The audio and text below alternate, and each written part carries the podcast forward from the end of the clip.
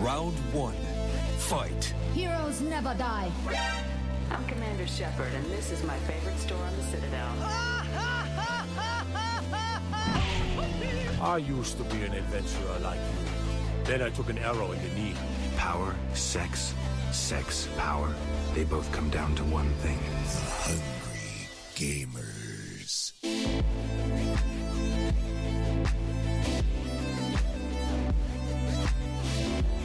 Hello, hello, hello, and welcome, boys and girls, to the 211th episode of the Hungry Gamers podcast.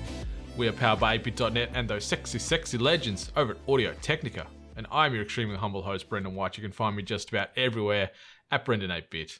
And joining me today, my podcast ride or die, the other smart member of the 8-Bit Nation who managed to secure a PlayStation 5 pre-order via Amazon because everywhere else in the world sold out in 35 milliseconds. You can find her at Miss Ellie Hart on the socials. How you doing today, Miss Ellie Hart? What up? I'm doing good. Obviously, you know, first thing in the morning for you, so you probably haven't caught it yet. But a good chunk of us of the Amazon pre-ordering group received a nice little email from Amazon saying, hey, there's a good chance you're not going to get it. Oh, no. Should have asked you about this beforand. Well, did you get the email? So, they sent like through an email to, I don't know if it was, it must have been just all the American people.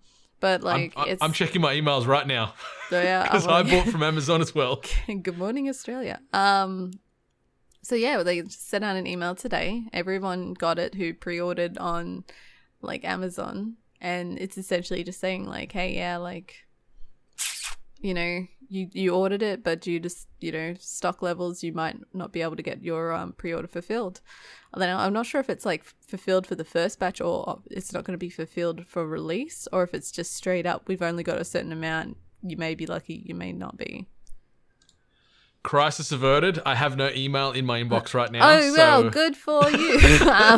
No, luckily for me, my partner is like, you know, big brain, and he also pre-ordered one from Best Buy, I think. Yes. So, you know, we have a backup plan. Oh, that's good. Yeah, it was very, very touch and go with this pre-order situation where it went live just out of the blue, like you knew an hour beforehand roughly that it was going live. I was pre-ordering mine through EB just because it seems to be the easiest way to do things, especially with trade-ins and what have you. And I got all my stuff in there. Went to check out, had to sign in, cool, signed in, went to check out again, put my payment details in, hit processing, got the little pinwheel loading, and then it refreshed and it was like, this is out of stock now. And I'm like, oh my goodness. Like, I know that, you know, it's a business and people want to, you know, maximize these sales, but like, I feel there needs to be some kind of safety net for a shopping cart. Even if you give us like 2 minutes or 3 minutes, let it stay in that cart. It's allocated to you for that, like for a short period of time. It doesn't need to be taking the mickey, but like I'm a valued member as my account says, and yet I get nothing. Like I get no benefit of the doubt. There's a lot of websites that do have that, and I don't know if this is because this is like a pre-order thing or maybe because it is such a like such a major in-demand item. By like having a person just click, therefore locking themselves for at least a solid 3 minutes of stock, like scalpers or mass buyers would be able to like fudge the system a little bit. I don't know. Yeah. Yeah, that's true. You know, it is really, really disappointing when you've got it all in there. You're literally about to hit the button and then, sorry, it's not there. Yeah. What do you mean? I was pretty defeated at that point in time, and because I didn't really want to do the pre-order through one of the delivery options through an Amazon or a JB or whatever else, because I wanted it on launch day.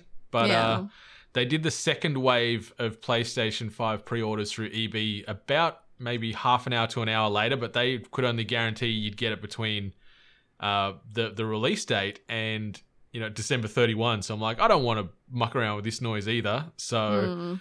I took the punt and got the priority shipping and everything through Amazon, and they gave you like $30 credit for your Amazon account anyway, so it sort of worked out pretty good from a cost perspective. So I'm locked in with Amazon. Jeff is getting more of our money, so yeah. Yeah. His evil ways. We went with Amazon because we have like a credit card or something. Then you get like money back kind of thing. So oh, nice. It's a no-brainer.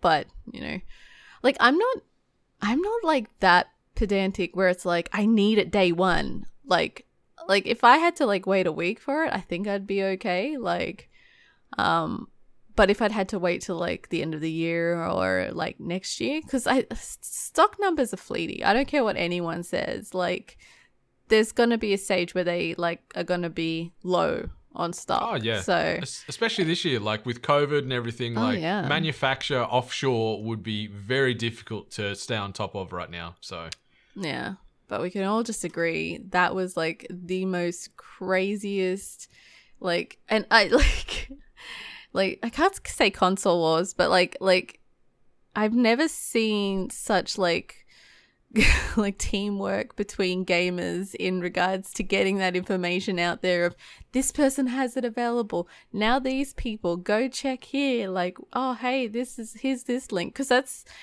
Over here, like, it took a while before like American like retailers were going to start pre-ordering it, but then Walmart I think was the first one to kind of do the sneaking, and then I think a lot fell like started following suit.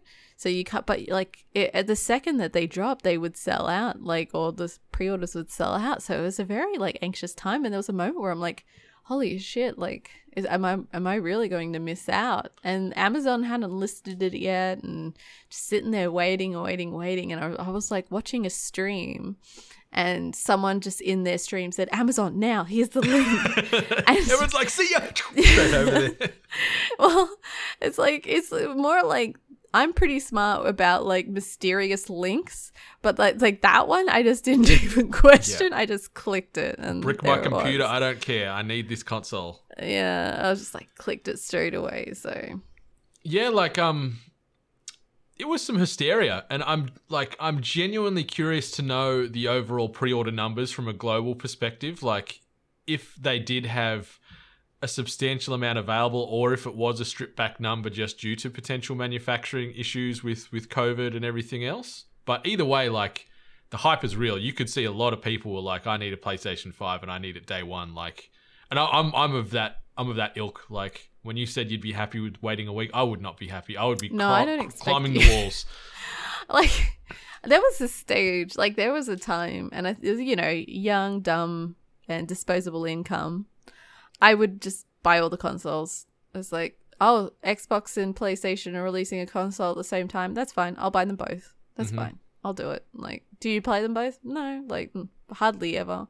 So that was like my thought process. I'm like, do I really play console? And like everyone usually hears me say it, like I'm playing PC majority of the time. So yeah. And I like, in all honesty, I could pick the battle and just pick one of the consoles, but just due to my need it now nature. And love for Microsoft. Yeah, and my love for Team Green. So, yeah, I'm lined up. I'm ready to roll. 8 a.m. on the 22nd, which is our Tuesday here in Australia, is when pre-orders go live for the Xbox Series X or S. So, yeah, mark that in your calendar. If you didn't see that on the socials, this Tuesday, the 22nd at 8 a.m. Australian time, get on those web stores, get that pre-order going. And it was a nice little subtle jab / flex by Microsoft where they're like, hey, we're going to give you enough notice. This is when the pre-orders are going live. This is where you can get it. Just mark it in your calendar instead of this guerrilla marketing tactic where it's like, oh yeah, pre-orders live right now, go! And like mass hysteria ensues. So we'll see how it plays out. How did that go? Because like I'm trying to remember from my time like working in retail. And, like, I'm pretty certain we couldn't just, like have stuff pre-ordered. That something in our system would have to start accepting pre-orders. Like, you as a company make that decision. So I'm wondering how much of this is based on a Sony mistake. Because it wasn't available on Sony's website or anything like that. It was just, you know, retailers. So I think it would have to be on them, right, to say, like, we're just going to take pre-orders now. Like I think they by now know what their stock numbers are and what they're getting. So they just open up the floodgates for pre-orders. Yeah, it's interesting too, because I called my local EB and they have like apparently no stores have given stock allocations. It's all just divvied through online for now. And then once they survey that landscape, they'll work out what physical consoles they may or may not get and when they may or may not get them. So yeah, they're all just dictated from the eShop at the moment. So that's very curious. So if anyone went in store, they wouldn't have been at... Oh. Because I called the second that got like the first wave of pre-order was officially scrubbed from EB. I called them up. I'm like, hey, is there a chance if I could come in right now and pre-order one? They're like, no, we don't have any authority to do that. It's online only right now. So, jeez. Yeah. Hmm. But interesting time to be alive in the console wars. It's certainly got the hysteria going across the masses with people that missed out or were working because it was like 8 a.m. Australian time, so most people are working or on their way to work at that time, so it was probably tough for a lot of people to step away to try and land that pre-order, and there's a lot of people sad missing out. I had a few randos and few friends that aren't really, I guess, embedded in the gaming space with a message me going, hey, do you have any contacts where I can pre-order a PlayStation 5 or whatever else? I'm like, I'm sorry, like, I'm not that connected. Like, I appreciate the kind words, but you're just going to have to join the queue like the rest of us. Bootleg Brendan, dealing out of the back of a car or something like that. Oh. Yeah, but there is some crazy high eBay listings already for day one PlayStation 5s. Just ridiculous. My God. Because those people can't guarantee that their pre-orders are actual legit, can they? They can't. All they could do is have a screen grab of pre-order successful or whatever. That's all they could show, and so it's just on merit. I mean, on Amazon, we all got our order confirmations. So that's true. I'm hoping I don't receive an email today from Amazon. Don't do me like that, Amazon, please. I'm feeling good. I'm feeling happy. I don't want to have to try and nickel and dime someone to find a PlayStation 5 on launch day. But yeah, outside of that, been playing some games. Been playing couple of usual suspects. Been rolling more Avengers. Hit the level 50 cap with Black Widow this week. Oh, yeah. Grinding to the gear score of 150 at the moment. So played a little bit of that. Bit more online multiplayer. Still enjoying that. Connectivity issues can still be a little bit up, down, round and round. So you sort of take your life in your hands in that regard. Playing some more NBA.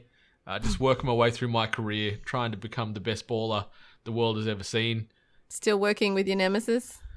No, so I restarted my career and just skipped to NBA, and so my nemesis ended up on another team, but I still somehow got picked first overall by the Raptors. So, it is what it is, but just the AI in that game just baffles me, like the minute distribution, the lineups, like these game developers know who gets played and for how long, like you base it off real stats, but half the players that are like beasts on these teams get either bugger all minutes or they're out of the rotation. Like, it's just really weird in that regard. So that's a little bit of a disjointed situation that plays out with that game. But overall, it's okay. I've been enjoying hooping because it's a lot different to a lot of the other games I've been playing. Mm. And then a game we've both been playing, not together thus far, but jumped back on the Destiny 2 train this past week somehow. What the F happened? Can I ask? Like, just out of nowhere, I jumped off the wagon. I casually dip my toe into Destiny every now and then when I just feel like playing Gambit. But then out of nowhere, all you guys are just like, hey, you're playing Destiny? Yeah, let's play some PvP. And I'm like, motherfuckers. Like, yeah. Where are you? NATO and his beloved cheeky persistence got me. Like... just the message here and there. Hey, Destiny, when are we Destiny? And I'm like, I'd like to do that. I'm like, okay, let's give it a spin. How has he figured out some level of weird peer pressure or annoyance that actually gets to you? I know. I know. Maybe it's because he's just so cute. It's like I feel bad letting him down. It's like, upsetting a puppy. Oh, that's on record. But okay, so all right, so you jumped on Destiny. What did you guys do? Did you do story, PvP, Gambit? It was interesting because I forgot where I got to last time I played. Been a while. The Shadowkeep stuff was out and I did all that, but I forgot I did all that. So he ran me through the first bit and I'm like, this feels familiar. Very familiar. And then so we did another mission. I'm like, this is very familiar. Yeah, I've done all this. So then it just became, I've just been playing Crucible really for the most part. Did a couple of random like little strikes and things like that. But there's, I guess, haven't experienced much new that I didn't know. Like obviously my gear scores now, I think it's 10. It got to 1030. I think the other day. So it's crept up a fair amount from when I've last played. I think it was like 930 maybe when I last played in like February. Yeah. So that jumps really quick. And then I jumped on and was doing some Destiny 2 with Panda and Subpar Lover and a couple of the legends at Bungie and a couple other Panda's stream friends, and we were doing some Crucible. We attempted to do the raid, which half the people in our group had never done. It was a mess. My goodness gracious me. We were doing the Leviathan raid. We made it through 1.5 stages of the raid. Yeah. So that's how that went. But yeah, just been playing Crucible. Just been rolling PvP. It's a good way to get gear. It's a good way to get owned because my goodness, there's some good people in PvP. So now you got to remember there's a lot of Crucible. There's people that play this just all day, every day, man. Like this is all that they play. So much as there are like strictly COD players, there are people, and these people will just play PvP. Some of them are so good. My God, like I'm an okay shot. I feel I'm passable, but some of the moves that these guys and girls throw at you, where they're just flying at you at 1,000,000 miles an hour, one-shotting you with a sniper while they're jumping and floating and whatever else. It's like, get out of here. Get out of here. But just been enjoying it. It's just been good to jump in and sort of do a bit of a rumble and play against real people and grind that gear up, try and get some good loot. So that's all I really been doing on the Destiny front. You sort of been jumped in and had a little bit of a Destiny play around this week too, yeah? Yeah, so like everyone else was talking about playing it, and I'm like, that's okay, little Ali will play again by herself. But I just jumped into Gambit like I usually do, just to, you know, I guess recalibrate my like handling anyway. So I love Gambit.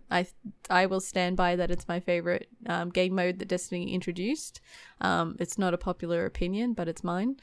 And it's mine. It's my opinion, and I'm just trying to make sure that I'm getting everything that needs to be done before like the next step of story. It sounds like there's a lot going to change. So yeah, just always ticking off a bunch of things that need to be done story wise. One thing I do enjoy is like the world event Gambit mode they've got in there now too, like with the public event that they weave the Gambit mechanics in. Tons of that fun. Is insane, and that is intense.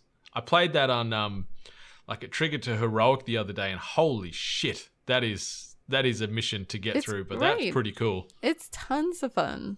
I love it. I just jumping on IO and just like going back and forth to every time that like it spawns into different two locations, I think, two that are nearby. So you just jump on your Sparrow and head to the next one. So yeah, one thing I've noticed, related yet unrelated, is if I play this game on PC using my Elite controller, motherfucker, I can't make my Sparrow go fast.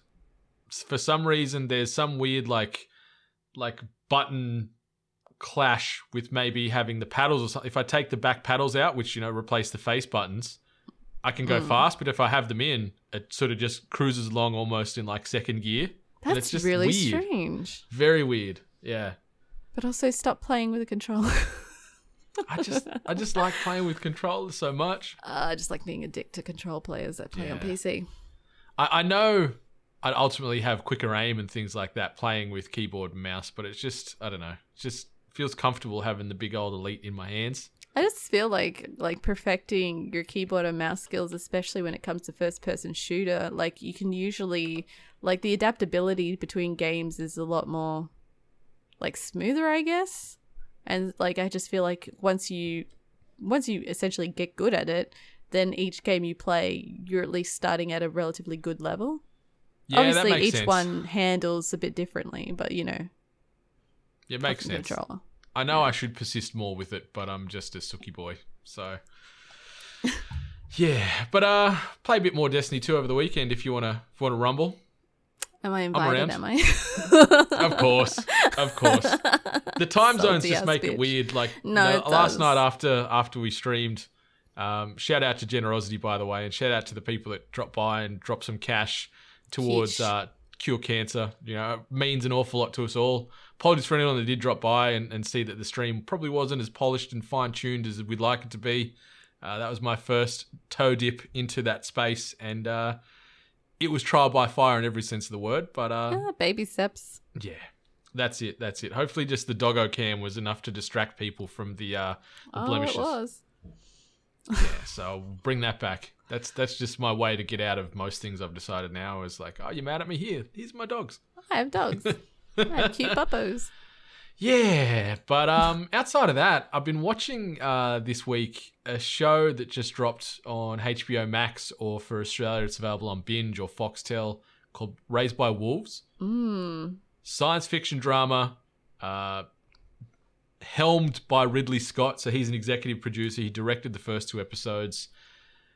It's pretty cool. And like, I'm just going to sort of recycle what I said to you last night about it, as it feels very much like it is the offspring of, you know, the Prometheus alien sort of film cycle. Like, it's the show itself is focused around two androids named Father and Mother, and they're raising human children on this planet after Earth was destroyed during this big war.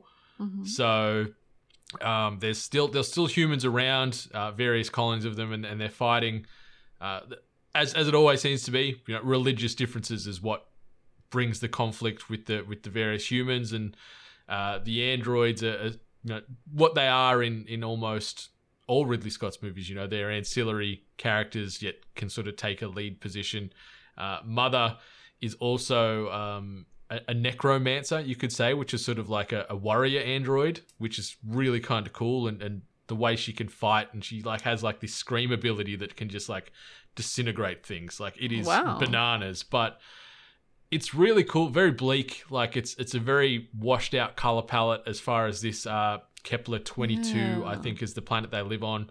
It's all very, very like whites and grays and, you know, dusty yellow colors. So there's not much vibrancy in the shots themselves. The cast is really cool. Amanda Collin plays Mother. I've never seen her in anything before, but she's really great in that role. And then Travis Fimmel, who was Ragnar Lothbrok in Vikings, he plays Marcus, who's sort of one of the lead human characters in the show. But it's really cool, and it takes a lot of those themes from, I guess, Ridley Scott's science fiction brain, like what is it to be human, cultivating life, you know, terraforming planets, surviving in these harsh environments, aliens, all that kind of stuff.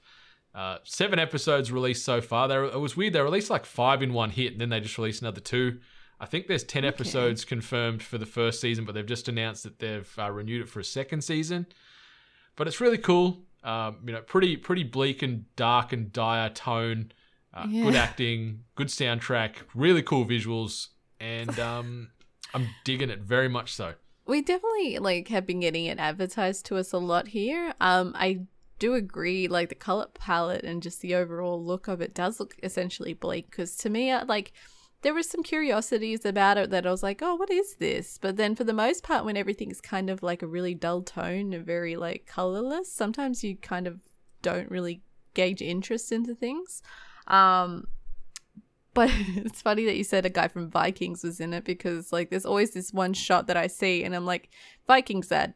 Oh, no, wait, it's this other show.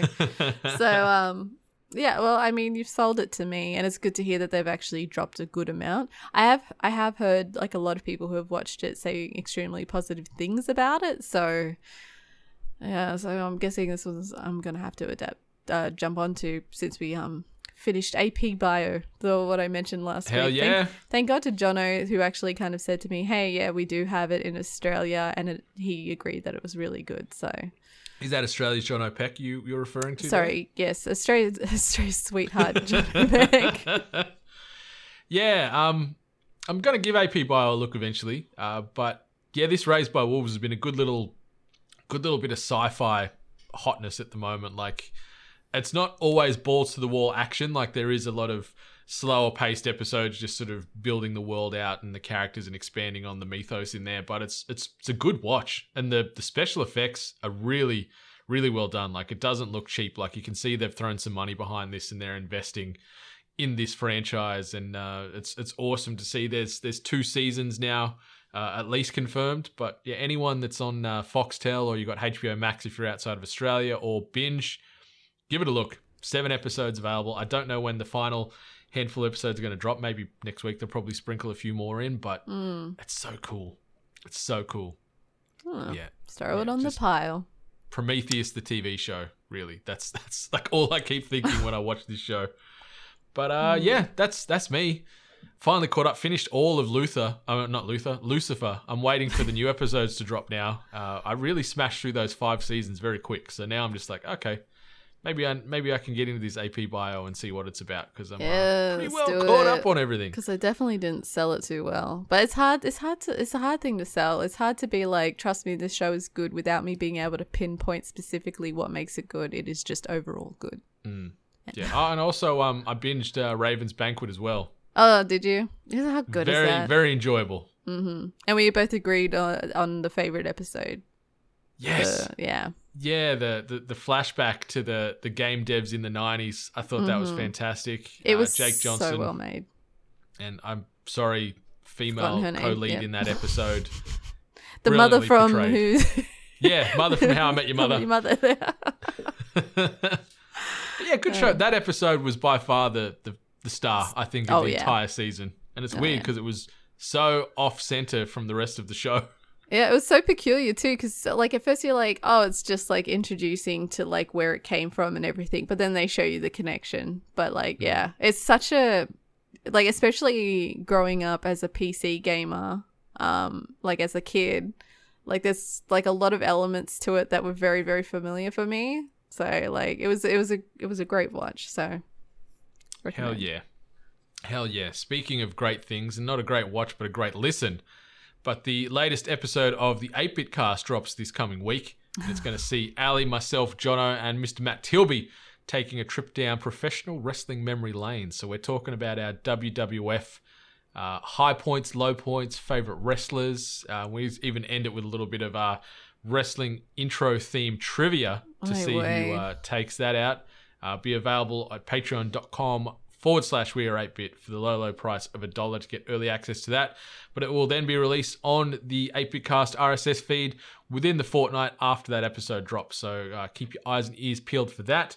And we'll also have the other episode of the Hungry Game Show dropping to the public this week as well, seeing Mr. Benny McJanet tackle Mortal Kombat 11 in the Trivia Battle Arena. So that'll be dropping on the Hungry Gamers RSS feed probably Wednesday this week, a couple of days after THG releases. So keep your eyes peeled for a double dose of hotness on the THG RSS feed.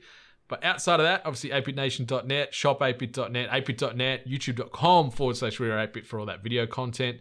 And then also audio-technica.com or audio-technica.com.au for the best in audio-based equipment. You need some new headphones, you need a microphone, you need a turntable, you want to get that vinyl out. It is all there. The best in the business, really well priced, Japanese quality. And if you can, and if they're still available, get a set of these purple ATH M50X headphones, limited edition 8-Bit Purples. Get on them while you can. I want to give an honorable mention to the PAX panel that you guys did this past week. Yes. Really, really good content. Very informative about just like audio and recording and everything that anyone that's a beginner streamer, podcaster, like you guys were so good, so thorough, detailed, but not like over-explaining.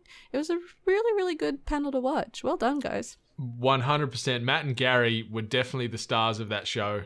Their knowledge of audio equipment and positioning and how certain types of microphones work and, you know, headphone recommendations, like anyone, not even if you're wanting to just get into content creation, but if you're just looking for recommendations for, you know, the right headphones for you, or if you are just dabbling with gaming, whether it be offline with friends, or if you are trying to do streaming or whatever else, it is a great first stop. You can see the video. It is sort of like a VOD now available over on the PAX Twitch channel, so hunt that down, because Matt and Gary did fantastic. I came home with a bit of a wet sail, but you know what, I think it was fun, and want to do more of that kind of stuff. And Matt and I have already been talking about doing maybe a few little like YouTube entries, sort of little bite-sized things about that, just to help people when they are getting into content creation for the first time, because it can be very daunting. And speaking from most recent experience last night, not completely knowing the ins and outs of a bit of software or a platform, mm-hmm. having those little tips and tricks will mean the absolute world and take a lot of that stress off you when you are going live. So yeah, check out Before You Go Live 2.0 on the PAX VOD channels on the Twitch and see what that was all about. Good call on that one, by the way. Thanks for bringing that up. I totally forgot about that. No problem. Had quite the impact on me. Ah, oh, there you go. Speaking of impact. This week's news headlines. All right, we've got a couple of quick little bangers first before we jump into the main course. We probably alluded to what that main course was going to entail with the discussion on the PS5, but a couple of little bites here. Beat Saber will be getting its long-awaited multiplayer mode next month on October the 13th. Details regarding the multiplayer mode's exact nature are admittedly still rather thin on the ground, but Facebook, which acquired Beat Games last year, says players will be able to battle up to 5 friends or random opponents in a bid to reign supreme. That would be insane to watch. Can you imagine like a 5 or 6-way stream of Beat Saber people just jousting in the musical saber arena? Well, so the way that I would see it would be like any other kind of multiplayer rhythm game where locally you'll be hearing the track in your own form and you'll essentially highest score would win, right? So yeah. I'm actually genuinely, like, considering how long Beat Saber has been around, kind of curious that they haven't had like a multiplayer element available. Yeah, it's sort of taken them a little while to get to this stage, but the continued success of that game, I guess maybe they haven't had to try and rush it out. You know, they just keep bringing out new packs and partnering up with new musical artists to bring their songs to this platform. And this game makes so much money; it is so big, and the good Beat Saber players out there a treat to watch. Like, it is magical how rhythmic they can be in this. Like, I look like a seal trying to walk on its tail playing this game. Like, it is not a good experience. I'm not a good watch. I'm so uncoordinated. And then these other people just do it effortlessly. I got recommended a video by that Australian streamer, Nacy. By Nacy, yeah. Yeah, and she even, like, I saw that she also gets, like, dressed up as well for the theme of the song, which is really cool, so... Yeah, she's pretty much the queen of Beat Saber here in Australia, and probably one in the world too. Like, she does a lot of VR streams, and Beat Saber, I think, is probably her bread and butter. And yeah, she crushes it. Yeah, shout out to the Purple Nation. But yeah, that'll be interesting. Curious to see what kind of like joint streams pop up with this and how it translates, but it'll probably make some good video, that's for sure. Oh, definitely. All right, and sort of weaving into the next bit of VR discussion. In news both theoretically exciting and so detail deficient it barely constitutes news, Ubisoft has announced it'll be bringing its Splinter Cell and Assassin's Creed franchises to VR. Ubisoft made the reveal as part of Facebook's VR event earlier this week before offering precisely no additional game details. About all we can say for certain at the moment is that both Splinter Cell and Assassin's Creed VR will be developed by Ubisoft's Red Storm studio in collaboration with Ubisoft Düsseldorf, Ubisoft Reflections, and Ubisoft Mumbai. The suggestion also appears to be that these games will be fully fledged VR experiences exclusive to Oculus, which is likely to be glorious news for long-suffering fans of Splinter Cell in particular. Somewhat unbelievably, Splinter Cell's Sam Fisher hasn't appeared in his own mainline game since 2013's Splinter Cell Blacklist. Instead, Ubisoft has been content to roll out the fan-favourite character prop up its other creations, most recently turning the stealth hero, who is at least getting his own animated Netflix series, into an operator in Rainbow Six Siege. So this little bite says a lot without saying much, to be honest. I guess what we can take away is that Assassin's Creed and Splinter Cell are making their way to VR. In what regard? Who knows? Is it a full-fledged game? Is it the OG games just getting reimagined in VR? I don't know. Is this, like, if you owned a VR headset, would you be picking these games up and playing them first person through a headset? It depends, because, like VR, Assassin's Creed, and depending which time period they choose, like there is a small appeal to me. Like, I would love to like walk around in the like environment established in Assassin's Creed 2 and maybe even Black Flag, but like Assassin's Creed 2, just like walking around and just seeing that history, like I wouldn't be playing the game. I'd just be like, you know, looking at architecture and art and everything like that, especially during these COVID times. But in the same sense, could you imagine VR and doing that massive Assassin's Creed dive into the haystacks? That's what I was thinking, is like a game that is as fluid in movement and fast and allowing instant traversal. I think there'd be so many people getting sick, like so much motion sickness, like running and free climbing and jumping off into a hay bale and whatever. I think I might vomit. So they might actually, and now thinking about Splinter Cell as well, like they're only saying that they are like, they're making VR games off the franchise, right? Yeah. So chances are they're probably going to take elements from games and then adjust them to a VR experience. So both games have stealth elements involved. So what they'll probably do is just create a VR game predominantly based on stealth maneuvers. Mm-hmm. So blending into crowds, or with Sam Fisher hiding in the shadows and things like that. So it's probably going to be a lot of just slow, calculated walking and movement as opposed to running around like a mad dog. Exactly right. So, I mean, yeah. What was the other VR game that was recently? But that was done. That was going to be the shop, right? Far Cry. Yes. But that was the storefront. So at least this one's going to be exclusive to Oculus. Yeah, like, cool. I'm like, I own some VR headsets. Don't play them.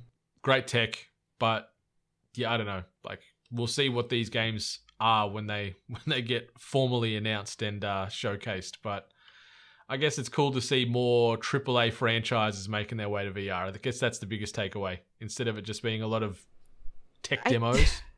I don't know. Like, a part of me, like, I've always said VR can be amazing. It could be one of the best experiences that we could experience, especially when we get old and we can barely move or we get arthritis and all that sort of business. Like, VR could be a really great experience for like the elderly. But it needs investment and it needs time and dedication. So while it's good that like companies are trying their best at creating a VR experience, if you create a VR experience that's either lackluster or half-baked, the idea of need or the like people purchasing the VR experience just dies. So therefore it can't really get pumped up. So I really wish there was like a really dedicated like group or studio that just specializes in high quality, graphically dense experiences in VR, just so we can see exactly where we can take it. Yeah, that's it. Like We've got a couple little nibbles at that full experience. Like Half-Life Alyx this year was one of them, and you know, things like Resident Evil 7 and whatnot. But outside of that, like, we've got a lot of great games and a lot of compressed games or experiences, but we don't get many. Holy hell, this is the true future type of situations. Exactly. Like, it's not a regular thing amongst the VR world. But I think we'll get there as the technology improves and they can fit more grunt into the headset to, you know, lessen the need for cables and reliance on other hardware. That's when we'll start to see this become more of a commodity, I guess you could say. True, yeah. But yeah, we'll see. Bit of Assassin's Creed. I wouldn't mind having to hide and blend into crowds and, you know, stealth killing baddies and stuff like that. Like, I think that could be fun, but if that's all the game is, yeah, I'd probably need a bit more. Could you imagine the strain on your knees, though? Just, like, sitting there in your VR, just, like, crouching around and crawling around whatever room or space in your house, just sitting there. I'll just do the first mission. I'll be like, my back and my knees are gone. I'm retired. I'm out of the Assassin's game. I'm not an assassin anymore. I'm just going to go and sell bread over here. That works for me. I love a good loaf of bread. All right. Too. The next bit of news we're going to talk, and this is sort of our deep dive for the episode, and it is titled The 10 Biggest Announcements and Trailers from Sony's PlayStation 5 Showcase. And this comes via way of The Verge. A week after Microsoft detailed the price and release date for both the Xbox Series X and the Series S, Sony has followed suit with a major PS5 showcase event. This past Wednesday/Thursday, Sony revealed not only how much the PlayStation 5 will cost and when it will launch, but also more details on the games coming to the next-gen platform. So this is the 10 biggest. They did highlight a lot of other games and other announcements within, but we're going to sort of cherry pick these 10. And the first one that they've got on the docket, God of War is back. The long-awaited follow-up to God of War is official thanks to a brief tease. And brief. Not in the doc, but I'm going to emphasize brief. Yeah. Brief. We don't know much about it, but it appears to be called Ragnarok, something was heavily suggested at the end of the original game. And it's expected to launch next year. That was a big, booyah moment for me, the 2021 date. That was big. I mean, the age that we live in now, we kind of know that that's probably not official. That's not going to be the case. Where, it came out 2021. It's yeah, right, okay, mm-hmm, yeah, all right. Yeah, that's we can all have dreams. To me, it makes sense. That to say that I was expecting this, I can't say that I was expecting an announcement, but for people to be genuinely surprised that there was a game in the works, it's come on, God of War was one of the biggest, releases of the year. It was received so well, and we just knew that they were already going to be signed up to, create the next, installment, and it's been some time now between, release. So yeah, so the I guess the soft reboot that they did with the PS4, April 2018 was when it came out. So I'm wondering if they're going to fall into that release window next year, if it's going to be April 2021. That's a 3-year cycle. They did heavily allude, avoiding as much spoilers as I can, but the ending of God of War heavily alluded to further doubling down on the Norse mythos and stuff like that. Mm-hmm. And that's what we're getting with it called Ragnarok. But the world blew up on this, and all it was with was the logo and Kratos talking over in the background. It was nothing, and yet everyone's Sony's the best. I'm this is just a cop out. Come on, take your blinders off. It was so bad. The hype around it. I can understand people being excited by it, but it's do you remember the Skyrim? Not Skyrim, but the Elder Scrolls announcement. Oh yeah. At E3 like 2 years ago or whatever, where it was just they sprawled over this big fantasy green lush vista, and then it popped up with the logo, the Elder Scrolls logo, but that was it, and everyone's oh my god. And I think that's where I sit with this, because when I saw that the Elder Scrolls announcement, I agree with everyone. Yeah, it was F all. It was just terrain, but for me it was at least I know they're working on it. That's all I needed, is that they're working on it. That's all the confirmation I needed. And then I come back to this with God of War and what I said previously. Of course they were making it. Mm-hmm. Why wouldn't they? Yeah. More God of War. Awesome. Hell yeah. Loved the most recent one in 2018. Can't wait to play this one as well. God of War Ragnarok looks it's going to be brilliant, but... Oh, new gen console, so it's going to look pretty. Yeah. Oh, it's going to be so sexy. The next news, PlayStation Plus is getting an extra bonus. Sony has announced the PlayStation Plus Collection, a new feature for its subscription service that lets subscribers play a huge range of classic PS4 games on their PS5. Best of all, it'll be available at launch in November. So I think this is their sort of return serve in a way to Xbox Game Pass, trying to say, hey, look, we do support, previous gen, and we do have cool offerings available. They did show a good assortment of games, a wide variety of games. You saw Uncharted 4 in there, you saw Until Dawn, you saw Final Fantasy was in there, and a heap of other games as well. But I'm cool, thumbs up to you, Sony, for this, but it didn't really move the needle too much for me. I think... all this was, in a way, was just sort of filling out the PS5 catalog at launch to make it look a little less bare. Yep. Yeah. To be honest, the only thing that really grabbed me in the sequence that they showed of things that were going to be inclusive in this, Persona, I think it was one of them. So I was just that's true. Cool. I need to play that anyway. But all the other things, I was kind of I guess. Did they mention that it was going to be an extra payment, or it's added on? It's just added on, apparently. Oh, thank goodness for that. Not 100% confirmation on that, but when I did some research on it when it was announced, I couldn't see anything about that it's going to bump the price up. It looks like it's just a pack in with PlayStation Plus, which is cool. Yeah. Excuse me. More games, never a bad thing, but yeah, it just feels like it's a stocking stuffer for the PS5. So... Because I think any majority of PS4 gamers have played all those franchises. Like the vast majority of them, people have had their experiences in it already. But they did look like the major titles, the major like AAA titles that, as you said, a PlayStation owner fan would have probably already played. So. That's right. Because God of War was in there too, wasn't it? I think it was in the listing, so you could get a taste of that on the PS5. There was no talk of graphical fidelity increases or anything like that. I think it's just, here's the games available digitally, download them on your PS5 and you get that PS4 experience. But you know what? More free games, never a bad thing. Good on you, Sony, for actually trying to chuck a bit more value at your fan base. So that's cool. The next one, Final Fantasy 16, announced for PlayStation and PC. The show opened with a surprise. Final Fantasy 16 is in the works.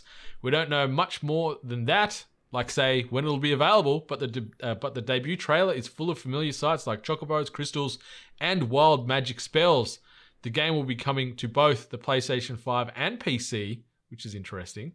But it's tough because I'm not a big Final Fantasy fan. Not a fan. I can respect the franchise. I've enjoyed playing some of them over years, but I'm not all in and heavily invested like some others are. So no, it's like, yeah, cool. Like, and look, I'm gonna preface essentially us talking about this. Like the general Sony PlayStation event, I felt very much on the same level. I really didn't get the major hype factor that probably a lot of people did. I know that the Final Fantasy fans were happy to see, this get announced, know that it's in production. Chances are, it won't be released until, 2022 or 2023 or something like that. So it's probably just a snippet. Graphically, it looks really nice. There was a big focus on Shiva in this one. So I'm very curious, what's the story element? Did you, watching that trailer, did you go, is this the freaking Witcher? It had a bit of that vibe to a degree, but I also, a lot of these trailers, because I don't know the vast majority of notable Final Fantasy characters, so there's probably big reveals in these trailers where I'm just like, oh yeah, who's that guy? But everyone else that knows the universe, oh my God, that's blah, blah, blah. So I was like, yeah, it looks cool, but it just feels like the same sort of themes and same sort of overarching story that they have in all of these. It seems like there's a royal that's in trouble or has powers or can potentially ruin the universe, and you're tasked either as that royal or the bodyguard or something. It feels like that's the same kind of tropes they go with all the time. I feel like the trailer kind of misled you a bit because it looks like you were going to play a bodyguard or something, but then I noticed that the little boy that you're following at the start, he has this specific earring, but then as this sections in the trailer where it shows you this character even older and older, and it's got the same earring. Oh, so I'm okay. I'm wondering if you're playing as the little boy, but as he grows up through time, because there's certain segments where you see this person with this earring, and then he has the tattoo on his face. I don't know, so many of them have that weird tattoo thing on their face. Final Fantasy fucking loves these patent tattoo things. Says all these pretty boys with face tats. It's this isn't real life. Mike Tyson names. But yeah, more Final Fantasy. I'm with you. We're not going to see this game for many years. We've still got Final Fantasy 7, the next episode to come out, God knows when as well. So I reckon this game, 16, could be 2023, something like that. Probably being a little bit overly hopeful for that. But I'll pick it up, give it a play. Maybe I'll start to invest more into this world. I've still got to play Final Fantasy VII Remake. That's on my pile of shame still too. Mm-hmm. The next announcement we're going to be talking about, a good look at the next Spider-Man. We already knew that a Miles Morales-focused Spider-Man game was coming to PS5, but this week's reveal showed off an extended look at gameplay so you can get an idea of all the hero's Spidey abilities. It'll be launching this holiday on the PS5 and PS4. So that was a little bit of a curmudgeon that was thrown around where it was touted as day one console exclusive. No? I don't know if you're referring to a specific tweet today that was done by a fake account. You sure? Okay, I don't know, because there was just a lot of people in the media were retweeting this tweet today, and it was from a fake account. So I just got to. This is what I saw. This was a couple of days ago that I saw this. I'm just having a look now. Oh, okay. As long as it's like, because like I know that a lot of people in gaming journalism got duped by a tweet from a fake, was it Insomnia Games kind of account. So. Oh, okay. But. Yeah. No, I appreciate the save. No, so this is on the PlayStation blog, so it is 100% confirmed. Oh, okay. And the writing directly from the PlayStation blog from the 16th of September. We're excited today to reveal that Marvel's Spider-Man Miles Morales will be arriving on both PS5 and PS4. So, yes, there you go. Probably the biggest console exclusive coming into this holiday is available on current gen as well. So it kind of takes a little bit of wind out of the sails, I think. Oh, yeah. I mean, like... there was like elements of this game, and look, I didn't play the previous Spider-Man game, but there were like elements in this trailer or video that we saw where there was a lot of moments where I'm like, are we zooming in and out of like gameplay, then like video, like story, and then back into gameplay? Like the fluidity in that was incredible. Yeah, it really seemed seamless where they were jumping from cutscene to quick time event to steering and having full control of Miles back to another cutscene. Like, it looked gorgeous. My God, it looked gorgeous. And I saw some tweets doing the round just of sort of close-ups of Miles and just the detail like in his hair and things like that. Like, it's got some polish and it looks phenomenal on the old on the PlayStation 5. But yeah, it is also going to be on the PlayStation 4. So I don't like. It's not a big issue, but I found that kind of surprising a little bit, don't you think? What, that they were going to release it on PlayStation 4? Yeah. Why? Like, some people can't afford the new console. Yeah, like I get that. Like I guess it's they'll move max amount of units, but I thought positioning this as like the game to own or one of the reasons to buy a PlayStation 5. Oh, I wonder if it's the upgrade thing. Like, you know how certain devs like the games, they're going to like automatically like Cyberpunk, right? Like you buy it on PlayStation 4, then you get a PlayStation 5, you get the free kind of like graphical upgrade for the new gen console. Yeah, maybe that was the tweet I was thinking of. But like, yeah, like this game looks great. I remember one of the events told us like that it was the content was made on a PC capture. I can't remember. Yeah, with PS5 specs or something like that. That was for the Spider-Man. I'm 99% sure it came up with footage captured on PC using PlayStation 5 specifications or whatever. So, but like this title looks great. The Spider-Man game previously was well received from everyone.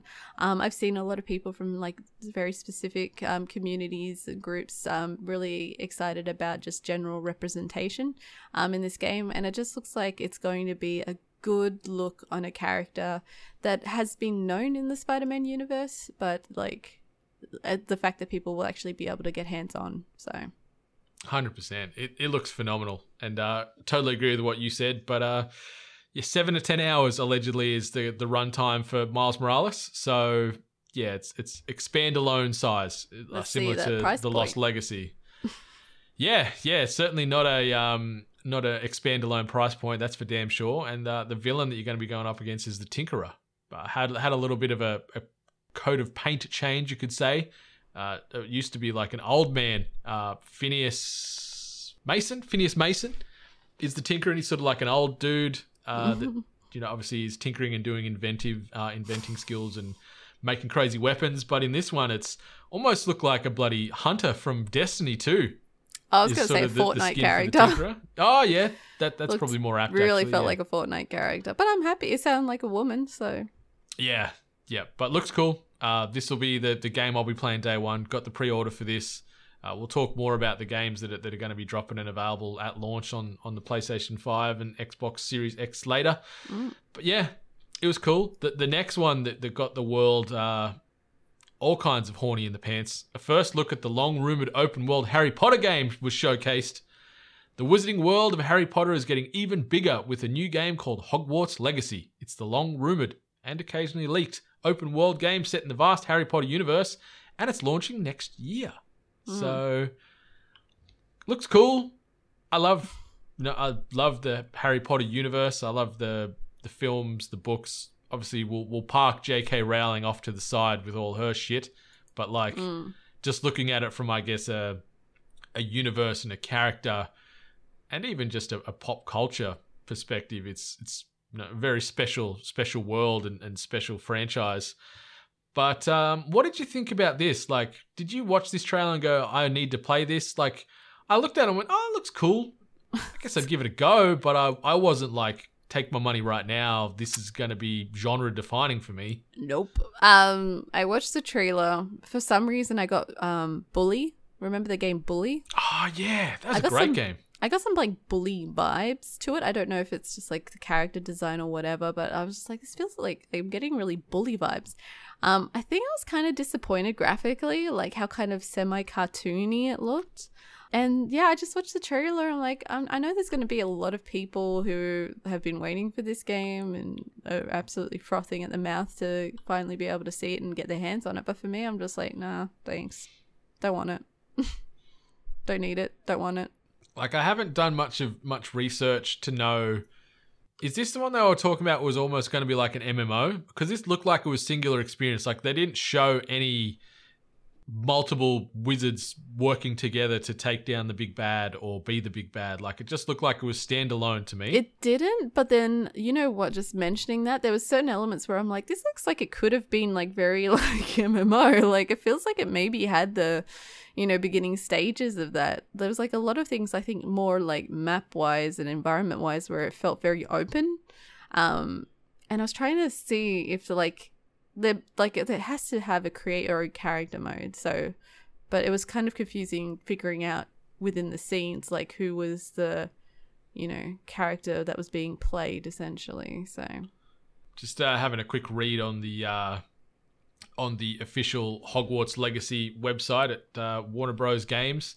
And another one that I only just looked at, like, that connected to me is also, it's got some Mordor-y vibes with the graphics as well. Yeah. But reading it here, open world action RPG, doesn't mention any MMO types. It doesn't talk about a shared world universe. Your character is a student who holds the key to an ancient secret that threatens to tear the wizarding world apart. Of course you do. Mm-hmm. Because you're so maybe special. It is a singular experience. You're not Harry Potter, but you're just as special. Yeah. Everyone's special. Yeah. But yeah, some of the enemies look like they're ripped straight out of Shadows of Mordor, like the big trolls you're fighting and stuff. I just think there's going to be, like, there's the diehard fans who read the books, who know the lore, who know the history, because this is set way, way, way back. The 1800s, apparently. Yeah. So, like, then there's going to be people who maybe just strictly, like, movie fans and kind of like work off that universe, so they could be pretty disappointed. And like, yeah, not I'm seeing probably characters more that they movie recognize. Fan. I don't think I've finished all the books. Yeah, more movie. Sorry. No, that's all right. Unless this is like one of those things where they try to get people more enticed to, like, you know, go further and buy more stuff to really deep dive into the Harry Potter lore. Oh yeah. They'll get blood out of that Philosopher's Stone however they can. So nice. Yep. Straight off the cuff, landed that one. And something else that landed, especially for me, I think, Resident Evil Village looks terrifying. The award for spookiest trailer goes to the 8th mainline Resident Evil, which looks as gruesome and unsettling as you'd expect. The scares are coming to the PlayStation 5 as well as Xbox Series X and PC in 2021. Curious to see if it's going to fall into that February release window, like that January, February that they've been sort of dropping the last couple of years. If so, awesome. That's a couple of months away. This trailer didn't show a whole lot. It was interesting that they went with this like fairy tale fable retelling where they almost had like Tim Burton characters talking about this kid that got lost in the woods. I thought that was very un-Resident Evil with that part. Yeah, actually that you kind of mentioned Tim Burton kind of element, but we did see that in the previous, I guess we heard that in the previous trailer where she said, like, she actually starts that story. You're right. Yeah. But, like, this is the first time we've seen this, like, little, yeah, like Tim Burton-y kind of little animation sequence. I didn't feel like we got a lot in this trailer. We got to see more of these like werewolf kind of monsters. But I mean, there was so much in the previous trailer that like I had a lot of questions, like where we were clearly in a different time point. We were in that mansion with those like coven kind of women. Mm-hmm. So yeah, I don't know. The trailer felt a bit lackluster for me. Looks a bit eerie, and I love that they just keep just throwing Chris in at the back end just for shits and giggles. Like this one especially, like you got like 3 seconds of him at the end, like heavy breathing or whatever. I'm like, okay, fair enough. And so like, it's shouting his name, right? Yeah. Like, radio. Reference. Yeah. But it looks cool. I like that they are starting to branch out from traditional Resident Evil of old. You know, it's not just slow shuffling zombies and things like that. They're going down this horror, like almost like a gothic-y horror vibe now, and you're bringing in things like werewolves and like possessed people and covens and witches and stuff like that. Yeah, that's my kind of fucked up and scary, and I think this game's going to be terrifying. I'm curious if this is going to get a VR port as well. They haven't announced that yet, but I wonder if they're going to weave that in. They'd have to, right? Because it worked with 7. Worked phenomenally with 7. It's still by far the scariest VR experience I've ever had, was playing Resident Evil 7 with the headset on. But yeah, early 2021, fingers crossed. Resident Evil Village, let's do it. The next one, Devil May Cry 5 is getting a special edition. One of the best action games of the last few years is getting a new version for the PS5. Capcom revealed a special edition of Devil May Cry 5, which will also be a PS5 launch title, will be available digitally only. This trailer was bananas. Like, there was just so much going on the screen at once. Like, and the music. I felt like I was going to have a fit. Like, there was so much happening. So many colors and sword swipes and stabs and enemies and bright things. I was like, oh, overload. But, yeah, cool. Okay.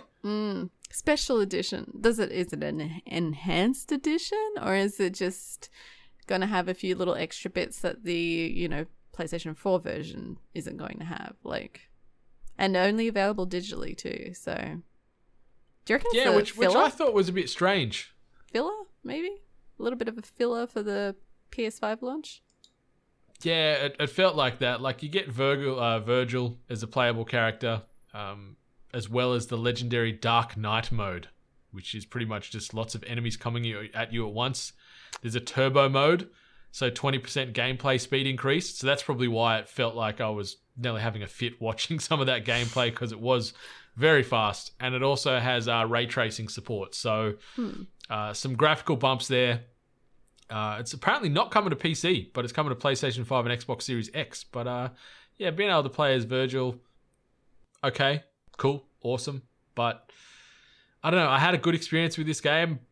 I really liked the game. I think they did phenomenally well. Like, this was, you know, just Capcom just firing on all cylinders with this game, but I don't feel the need to run back to it just to play as a different character and get a bit of ray tracing. Yeah. So, some people did. Like, yeah, I know there's a big fan base behind it, but like, I don't know how many are going to be on the same level like you mentioned. Like, you've already played it once. Would you really necessarily want to go back and play it again? Yeah, not me.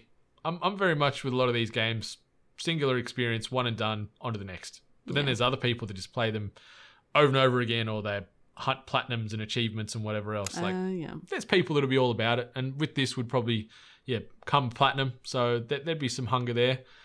Speaking of hunger, Five Nights at Freddy's goes next gen. The ubiquitous horror series Five Nights at Freddy's returns with an incredibly creepy-looking new entry for the PlayStation 5. It's called Security Breach, but no word on when it launches. Another so this trailer, it took me for a loop. Did it? I didn't know it was Five Nights at Freddy's until the end. Like, oh, I knew instantly. Like, oh, really? The voice was like, I'm like, this sounds like one of those like animatronics from like one of the more recent ones. And then as it panned out, there was like this dark hallway it was panning out from. But if you looked in the top left, there was a very familiar like broken down animatronic thing, like robot thing. And I'm like, oh no, this is a Freddy's. And then as it panned out, then it was the golden Freddy statue. And I'm like, yep. Why was this needed? Why did we put this in this event? Yeah, it was very bizarre, but I'm curious if you're getting some sort of free exploration in this. Like if you are going to be a character walking around. That's what it felt to me, like it was open world. That. Yeah, I don't know. Like with this franchise, it's been really weird. Like props to him because he knows he has an audience and he has this like this the MatPat audience that wants to find the deeper meaning and story in the background. But that's just the theory, a game theory. But the actual game and the playability of the game, the creator has like kind of like, you know, mixed it up a little bit, like trying not to make it much of the same. So yeah, I wouldn't be surprised if maybe with this, especially on PlayStation 5, maybe you are able to really just move around a lot more. I think that would be good because the room to room kind of crap, like it's cool and you can get some good jump scares, but it does sort of overstay its welcome. Like it does sort of run out fairly quickly as far as the intrigue for at least me. Like I think if you've played a Five Nights at Freddy's game, you've played them all. Pretty much. So if they can change the meta a little bit. Yeah. I mean, have a little bit of free exploration. I feel like he's always done, like, they're easy scares because jump scares are pretty easy scares. But, like, you still get scared. Like, you still jump. So if you're looking for that, you're going to get it. Yeah. And apparently it's a PlayStation console exclusive for the first 3 months from release. So a little timed bit of hotness players. There. Yeah. But we'll see. What was that? Sorry? Well, hang on. So is it a console exclusive? When something's a console exclusive, does that mean like PC is also involved, or is PC just its own thing? Look at me, my eliteness. PC is technically not a console. So. The only referencing I'm seeing is, so it's going to be on the PlayStation 4, 5 and the PC. But yeah, the I think it looks like PlayStation 5 might get the first 3 months of it before it goes to PC and then available potentially on the PS4 as well, as per this article I'm reading on Fandom. So yeah. And the last bit of news we want to unpack from the PlayStation 5 showcase, a better look at the Demon's Souls remaster. Bluepoint Games' ambitious remaster of Demon's Souls is one of the most exciting PS5 titles we know about, and we've got a good long look at the revamped action RPG in a new trailer. Looked great. Especially when I saw a lot of side-by-side stills and footage from the OG release of this compared to where it looks like now, and it is night and day. So I feel really bad because I watched the Demon's Souls announcement. I'm like, I've never played this game. And I'm watching it, and I'm like, yeah, this looks like all those other games. So what? Like, I was just so not phased by it whatsoever until someone actually, like, you know, like you said, they showed side-by-side comparisons. So I went, oh, shit, now I see why people are really happy. Yeah. Yeah, like that final, like the boss that the trailer ends on. Old Saggy you see tits. The stills. Yeah, old Sags. You see Sags comparison from the OG release to now, and it is head and shoulders above as far as quality goes. That's why I felt so bad. I'm like, why is everyone getting so excited over this? It just looks like it really yeah, and like a lot of people that are all about the Souls games, they're all in on this already. Like it's getting a lot of positive press, a lot of praise, and a lot of excitement. But just this genre for me, it just doesn't mesh with me as well as I'd like. It frustrates me so much. So I did pre-order this game at launch just to give it a crack, but I'd be very surprised if I finished this game. Me too. Like, I haven't finished the last couple of Souls games.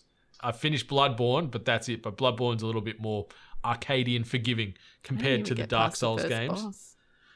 So, yeah, I'll give this a go. I'll probably die a lot. I'll swear a lot. And then I'll say I'm never playing this game again. But you know what? Other people just love it. They've got this weird addiction to video game pain, some people. Like, they love the punishment. It has to be like a puzzle community, right? Like you're learning how to like defeat something, right? So, you know, you do something, you see what works, what doesn't work, and then you try again, right? Like that has to be it. Yeah, I have no patience. It's something, yeah. Just working out, the ways to solve the problem, really. And the problem often is your death. So or rolling. Yeah.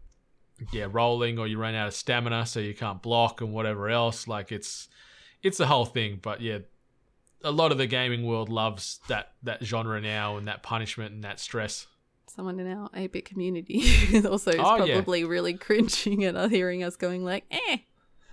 Yeah, like Calgar, Andrew from The Inconsolables, he is all about this type of game, and he plays them religiously on stream, does like builds where, you know, you go in underpowered and try to finish the game, or like with shit weapons, and like, I don't know how you can do that to yourself. I'd have a heart attack. Mm. Anyway, they are the biggest announcements and highlight points from the PlayStation 5 release that occurred, last Thursday for us in Australia. And on the back of that, we got obviously the pre-order debacle that we talked about at the start of the episode. We got the price points. So apparently they lowered their price to be in line with the Xbox Series X price because obviously Microsoft got out ahead of them the week prior. Mm. So $4.99 USD for the PlayStation 5 disc edition, $3.99 USD for the disc-less edition. Obviously, that $4.99 marries up exactly with the Xbox Series X, where the Xbox Series S is $2.99 and the PlayStation 5 digital edition is $3.99. Mm. But as far as the mainline consoles, that translates to $750 AUD, which I thought it was going to be about $800, so anything under that, I'm happy. Like, it's still a good chunk of change, but... yeah, it's good to see that they aren't completely trying to gouge people's wallets. And what do you think overall from that event and that announcement and the price and what have you? And the two PlayStation SKUs having the digital and the disc edition. I like just overall with both of these major console releases, I've been pretty happy. I'm like, and I've got to also remember that I'm seeing this from an American price point and making references to what I know as an Australian price point, but.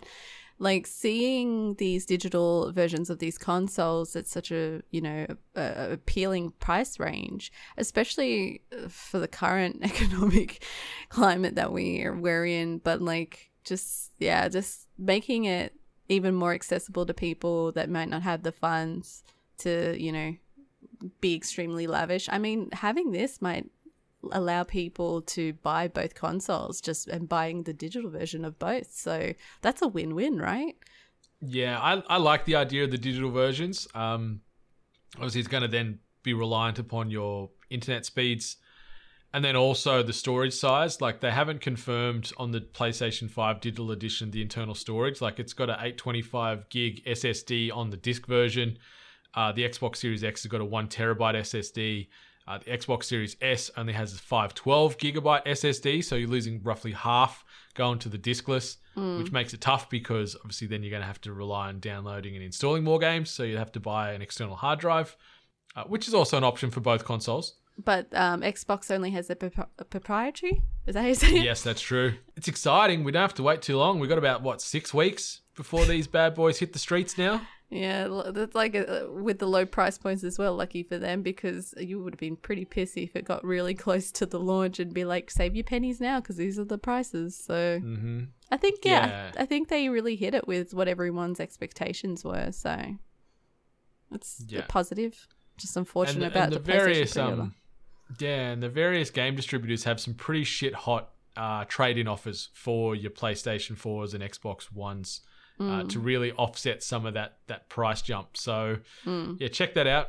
I know I'll be trading both my consoles into EB games when the Xbox Series X rolls around, and pretty much I'll get the Series X for free and then just have to buy the PlayStation 5, I think is how it translates from my quick math. So, yeah, exciting times though.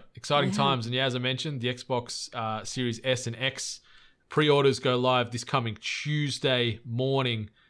For Australians at 8 a.m. So set that in your calendar because you don't want to miss out and get that FOMO. I know I certainly don't. But if you can't wait that long and you just want to play some games, this is what's coming out this week. New releases and events. We've got about a dozen games dropping this week. Ones of note that I'd probably bring to the table. Mafia Definitive Edition coming out on the 25th of September. PlayStation 4, Xbox One, Stadia and PC. Looks gorgeous. Getting a lot of positive press already. Tempting to maybe get back into it. Another one, Serious Sam 4 coming out on PC and Stadia on September 24. Maybe. Don't mind a bit of Serious Sam. You know, a bit of chaotic first-person shooter action. unique environments, quirky characters, things like that. Anything else on this list maybe makes you want to reach for your wallet? Roller Coaster Tycoon 3. Yeah, I hope you were going to say that. I love me, bro. Any kind of like tycoon. There's like a bunch of games now where it's like roller coaster. There's a bunch of transportation tycoon games that are coming out. Someone like sent me a message on Discord saying like there was like a train tycoon game that was free on Epic Games, and I'm like, I'm so glad people know how like weird and boring I am when it comes to these kind of simulation tycoon games, but I fucking love it. So much structure and organization. Oh, makes me so happy. It's crazy too, because in that same week, Unrailed releases on PlayStation 4, Xbox One, Switch and PC, which is a railroad co-op multiplayer where you're building a train track against endless procedurally generated worlds. So yeah, you can just keep it on the rails all week if you like, with a couple of big releases. Yeah. Shoot, indeed. But yeah, that's what's coming out this week. Maybe we'll jump into this. Tweet of the week.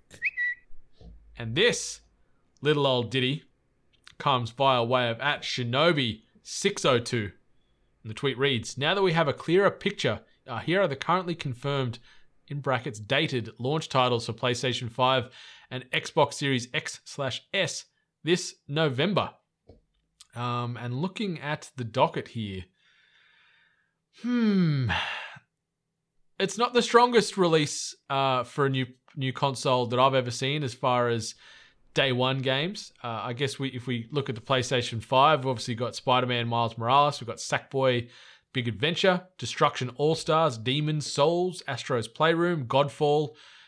After Godfall, the next assortment of games are also going to be available on the Xbox platform. So we're looking at Assassin's Creed Valhalla, Madden 21, Dirt 5, Destiny Beyond Light, Call of Duty Black Ops Cold War, Watch Dogs Legion, Devil May Cry 5 with that expanded edition, and NBA 2K21. And if we jump over to the Xbox, we've got Gears Tactics, we've got Tetris Effect, we've got Yakuza Like a Dragon, and then a lot of shared games there. So day one ain't going to be too big for either of these platforms, IMO.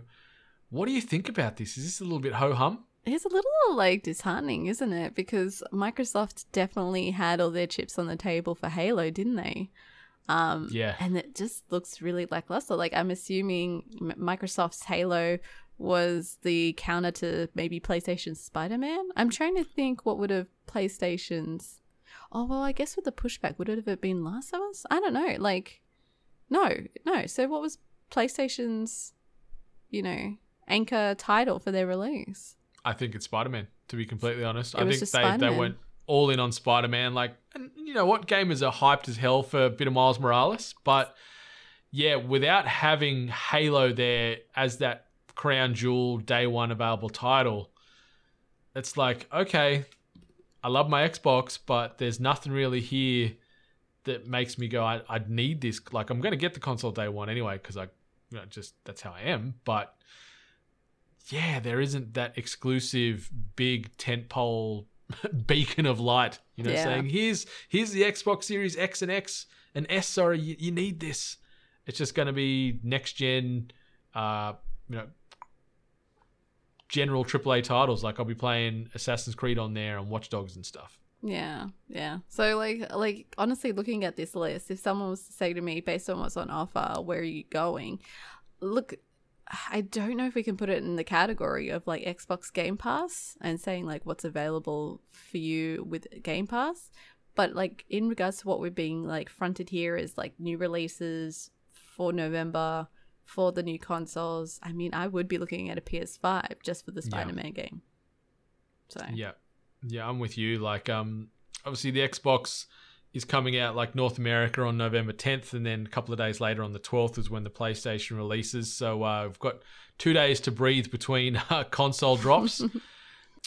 But yeah, like that Yakuza Like a Dragon looks bonkers, and I'm excited to play that. Like, it looks so insane and very larger than life and just pure chaos, which I'm keen for. Like, the PlayStation 5, I pre-ordered that Destruction All-Stars as well, which, let me tell you, is $120 Australian on the pre-order. Fuck no. Get fucked.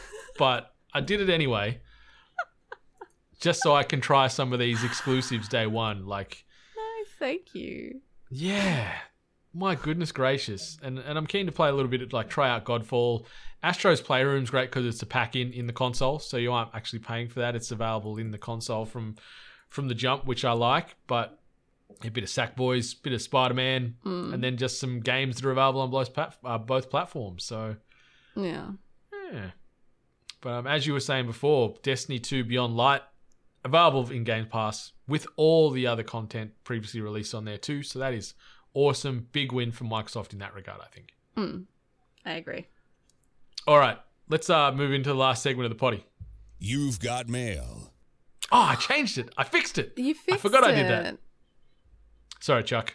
You're back to normal again, mate.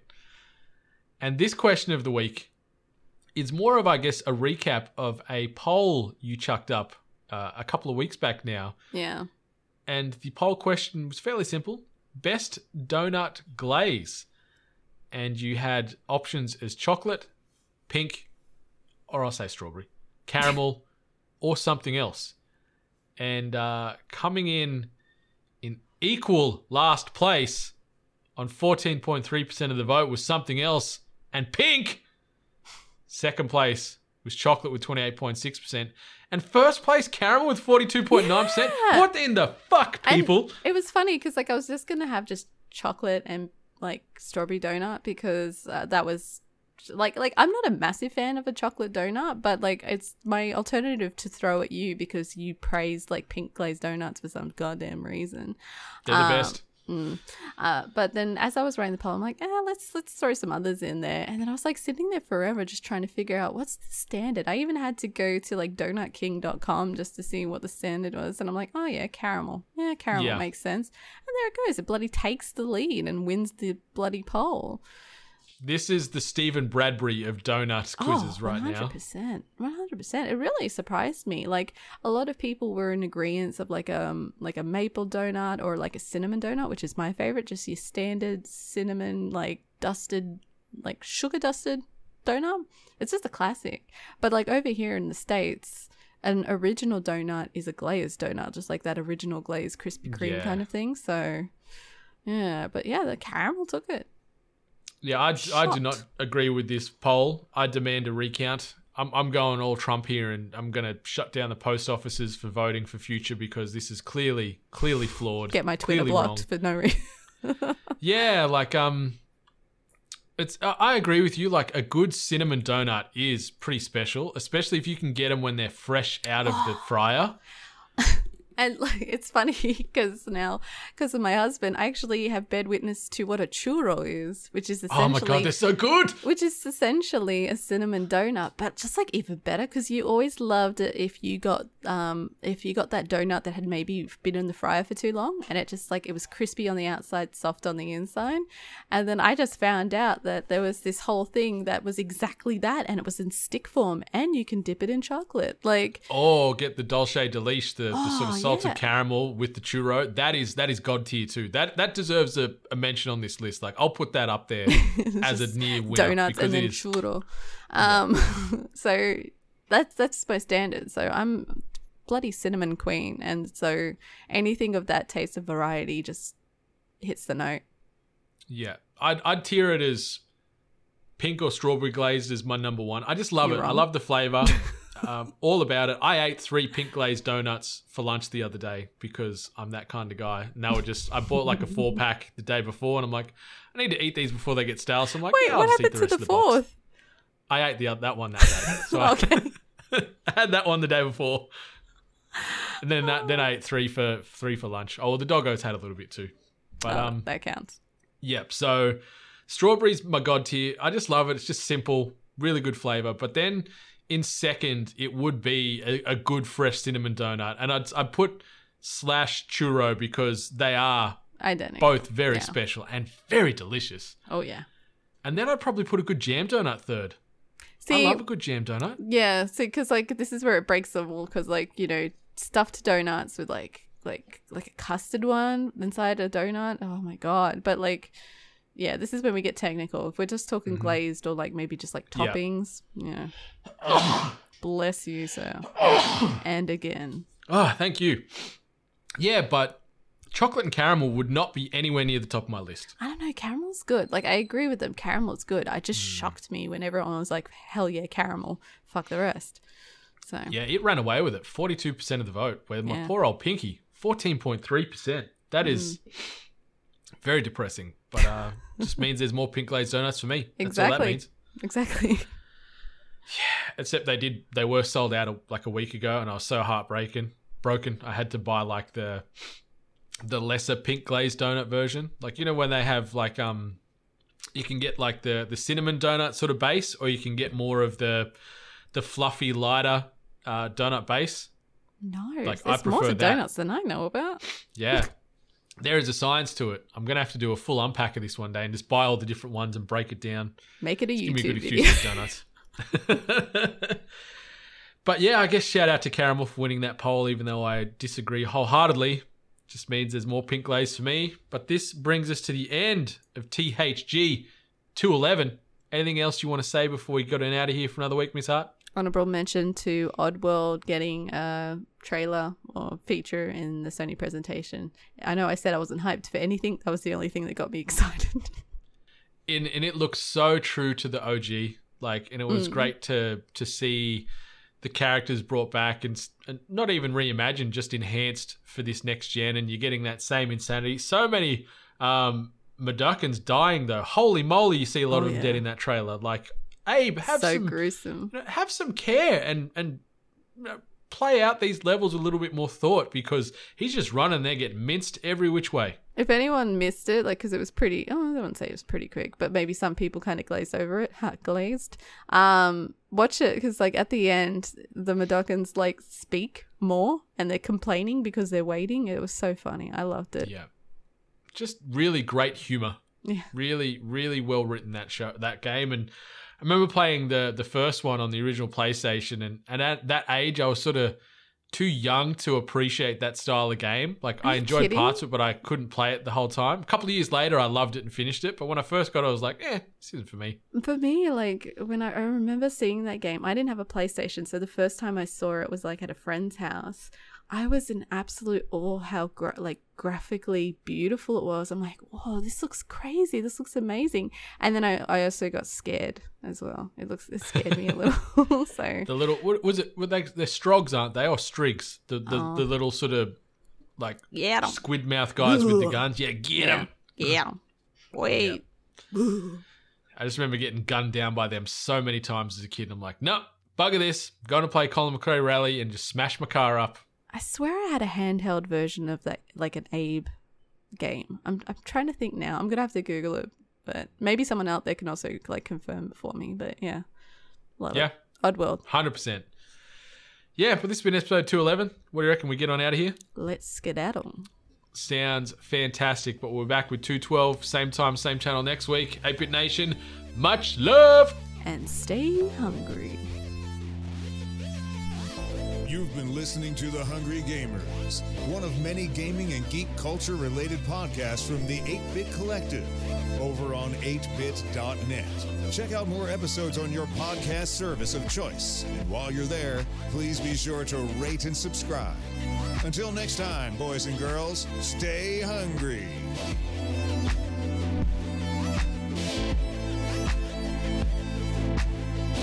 I really want a pink donut. I think I have to go buy some again today. I got a problem. A 4-pack. I can't eat all 4 for lunch though. You can try. I really could. What is wrong with me?